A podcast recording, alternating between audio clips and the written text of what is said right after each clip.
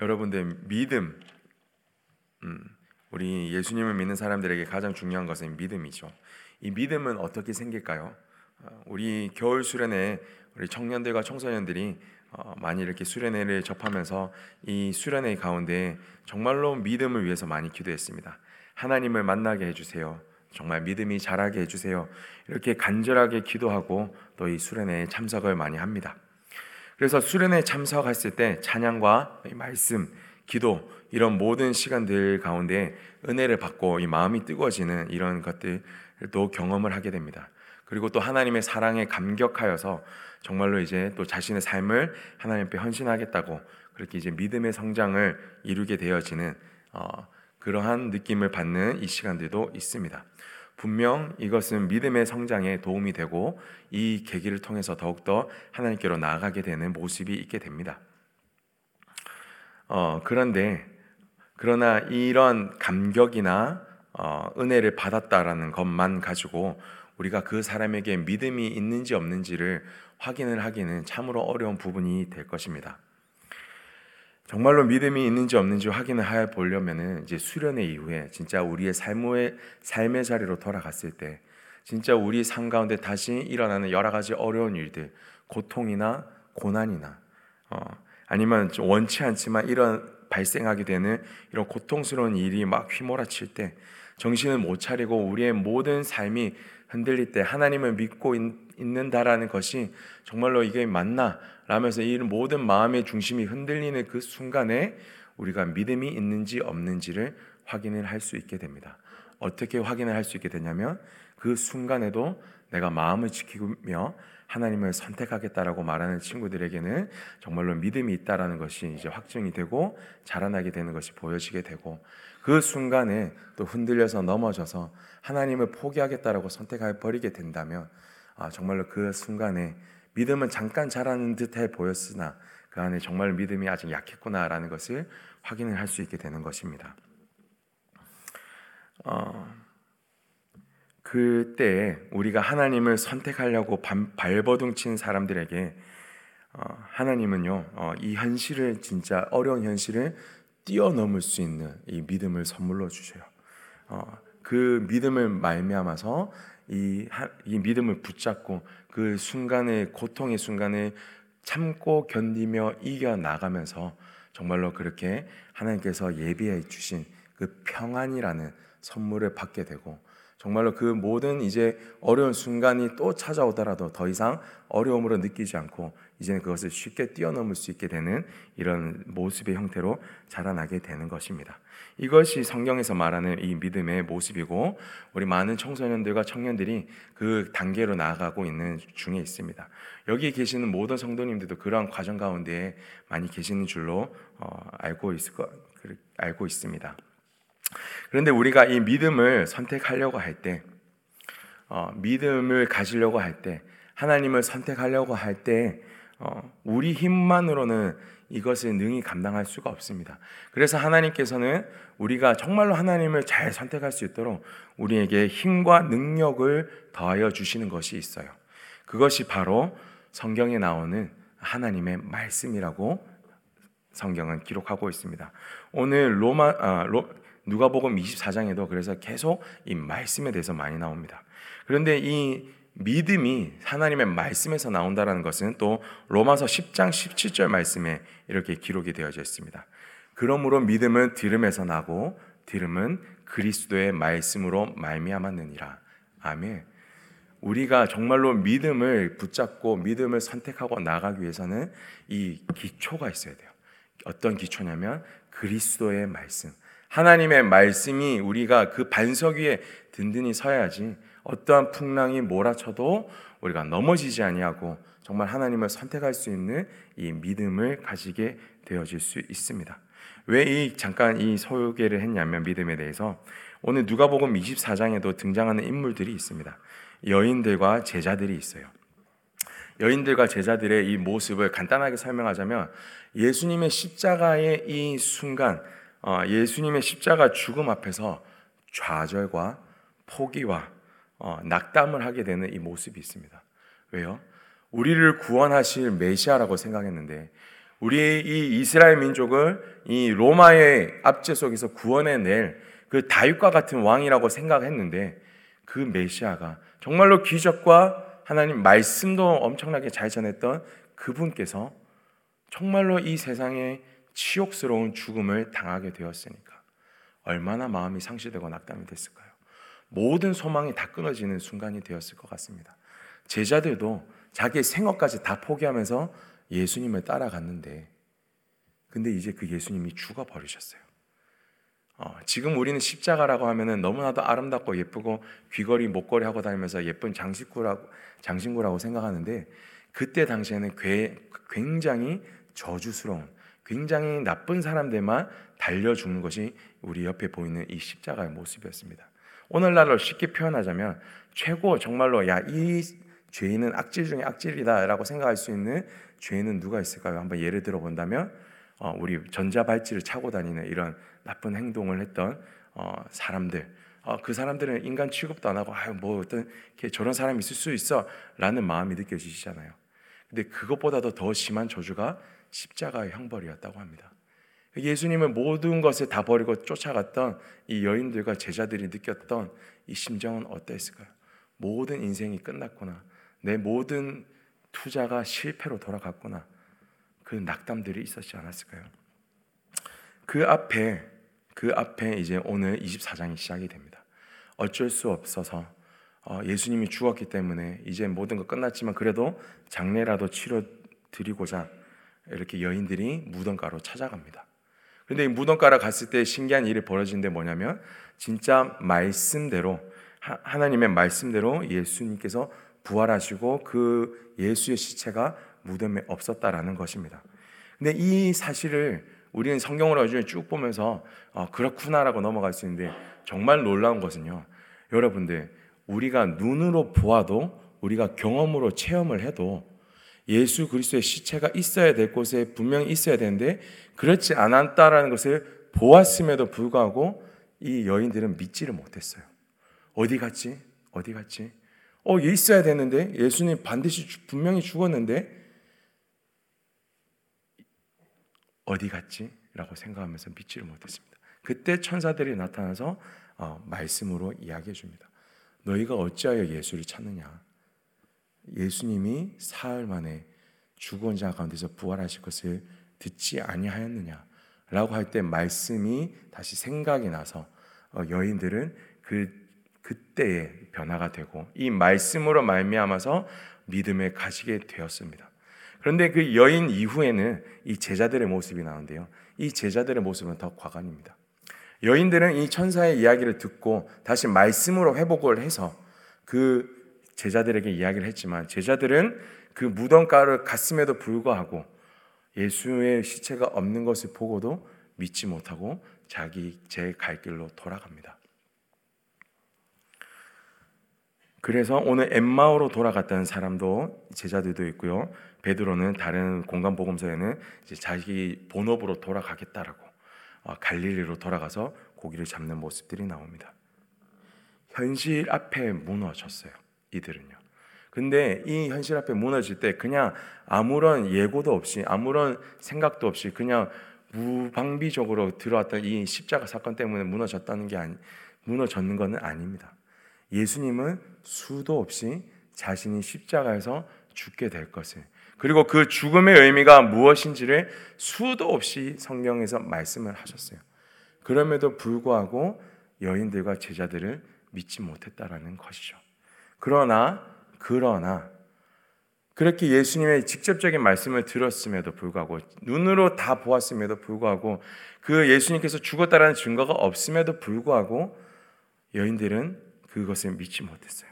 하지만 예수님께서는요 그 여인들에게 또 제자들에게 어, 믿음 없음을 정말 불쌍히 여기시고 결코 그들을 포기하지 않고 다시 한 번 더 믿음을 일으킬 수 있도록 끝까지 그들을 찾아오십니다.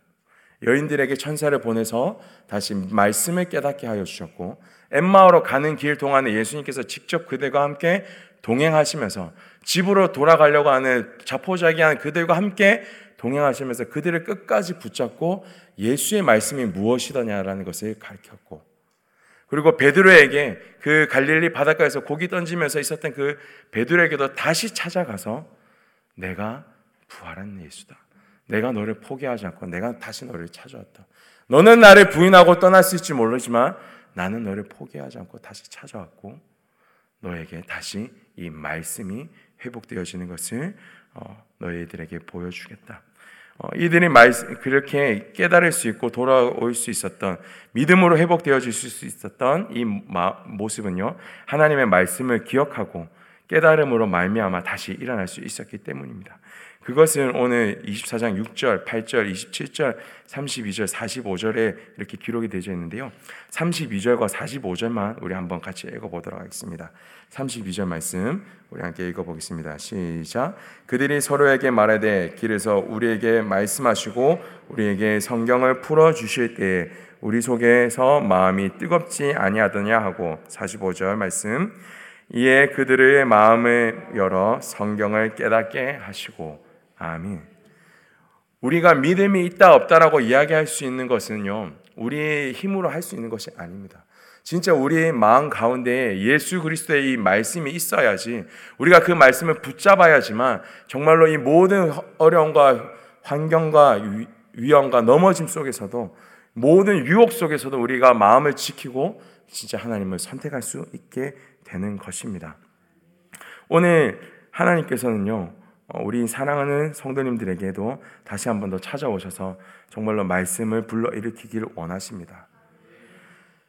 그러면 여러분들에게 한 번 더 질문 드려보도록 하겠습니다. 오늘 여러분들에게는 진짜 위기의 순간에 어려운 순간에 여러분들이 늘 붙잡고 정말로 이 말씀만큼은 잊지 않고 붙잡고 이겨 나갈 수 있는 하나님의 말씀이 있으십니까? 여러분들이 붙잡고 있는 하나님의 말씀은 무엇입니까? 한번 생각을 해보셨으면 좋겠습니다. 어, 축복된 말씀입니까? 뭐 그것도 좋을 수도 있죠. 근데 진짜 모든 것을 송두리째 다 잃어버릴 때 진짜 내가 이것만큼 이 말씀만큼은 이 말씀 하나만큼은 붙잡고 일어나갈 수 있는 말씀이 있으십니까? 생각이 나지 않는다면 오늘 기도하시면서 그 말씀을 달라고 꼭 기도해서 그 말씀을 붙잡고 돌아가실 수 있는 이 새벽이 되기를 진심으로 축원드립니다. 네. 저는요 또 뭐 가장 쉬운 말씀일지 모르겠지만 가장 기본적인 말씀이라고 생각되는 이 요한복음 3장 16절 말씀이 언제든지 힘들고 어려울 때마다 늘 붙잡고 생각하고 외우면서 그렇게 다시 한번 더 마음을 다잡는 것 같습니다. 하나님이 세상을 이처럼 사랑하사 독생자를 우리에게 주셨으니 이는 그를 믿는 자마다 멸망치 않고 영생을 얻게 하려 하심이라. 하나님이 지은 이를 이처럼 사랑하사 하나님이 여러분을 이처럼 사랑하사 독생자를 우리에게 주셨으니 이는 그를 믿는 자마다 멸망치 않고 멸망치 않고 영생을 얻게 하려 하심이라. 아멘. 하나님의 말씀이 진짜 우리의 삶을 어, 모든 순간 가운데서도 붙잡고 일어나갈 수 있는 그 능력의 말씀 되시기를 진심으로 축원드립니다. 어, 오늘 누가복음 24장은요. 이제 누가복음의 이 마무리 장이 마지막 장입니다. 이 누가복 누가가 누가가 이제 이 누가복음 24장에서 마무리를 하면서 이제 가장 중요한 말씀 두 가지를 기억하라고 강조합니다. 그 말씀 첫 번째 말씀은요. 이루어진 말씀을 기억하라고 이야기합니다. 우리 44절 말씀을 우리 한번 같이 읽어 보도록 하겠습니다. 44절 말씀 시작. 또 이르시되 내가 너희와 함께 있을 때 너희에게 말한 바 곧 모세의 율법과 선지자의 글과 시편의 나를 가리켜 기록된 모든 것이 이루어져야 하리라 한 말이 이것이라 하시고 아멘. 네. 이 44절에 나오는 이 말씀은요. 모든 성경의 말씀, 모세의 율법과 선지자의 예언들과 시편에 있는 이 모든 구약의 말씀들은 누구를 향해 있다고? 예수를 향해 있다고.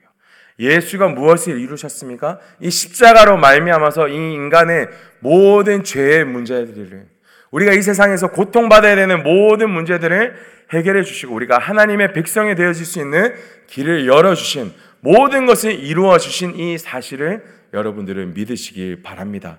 라고 오늘 누가 복음 24장 44절에 이렇게 선포하고 있는 겁니다. 그래서 누가복음 1장 1절에는 이렇게 시작합니다. 이루어진 사실에 대해서 내가 기록하고 말한다라고요.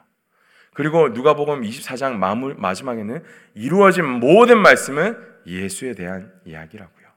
오늘 우리가 첫 번째로 붙잡아야 될 말씀은 예수 그리스도로 말미암아서 이루어진 이 십자가 구원의 사실을 오늘 우리 마음 가운데 다시 한 번 더 새기고 이것이 우리 마음 가운데 가장 첫 번째 중심이 되어질 수 있기를 진심으로 축복합니다. 두 번째 우리가 붙잡아야 될 말씀은 앞으로 이루어지게 될 말씀입니다. 47절과 어, 48절 말씀 우리 한번 같이 읽어 보도록 하겠습니다. 시작.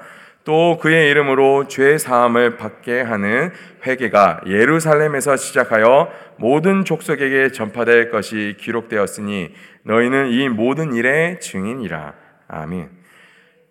예수 그리스도의 이름으로 말미암아서 죄 사함을 받게 하는 회개가 예루살렘에서부터 모든 족속에게 전파가 되어질 것이다. 그런데 이 전파되어지는 것은 누가 해야 된다? 증인인 우리가 해야 된다.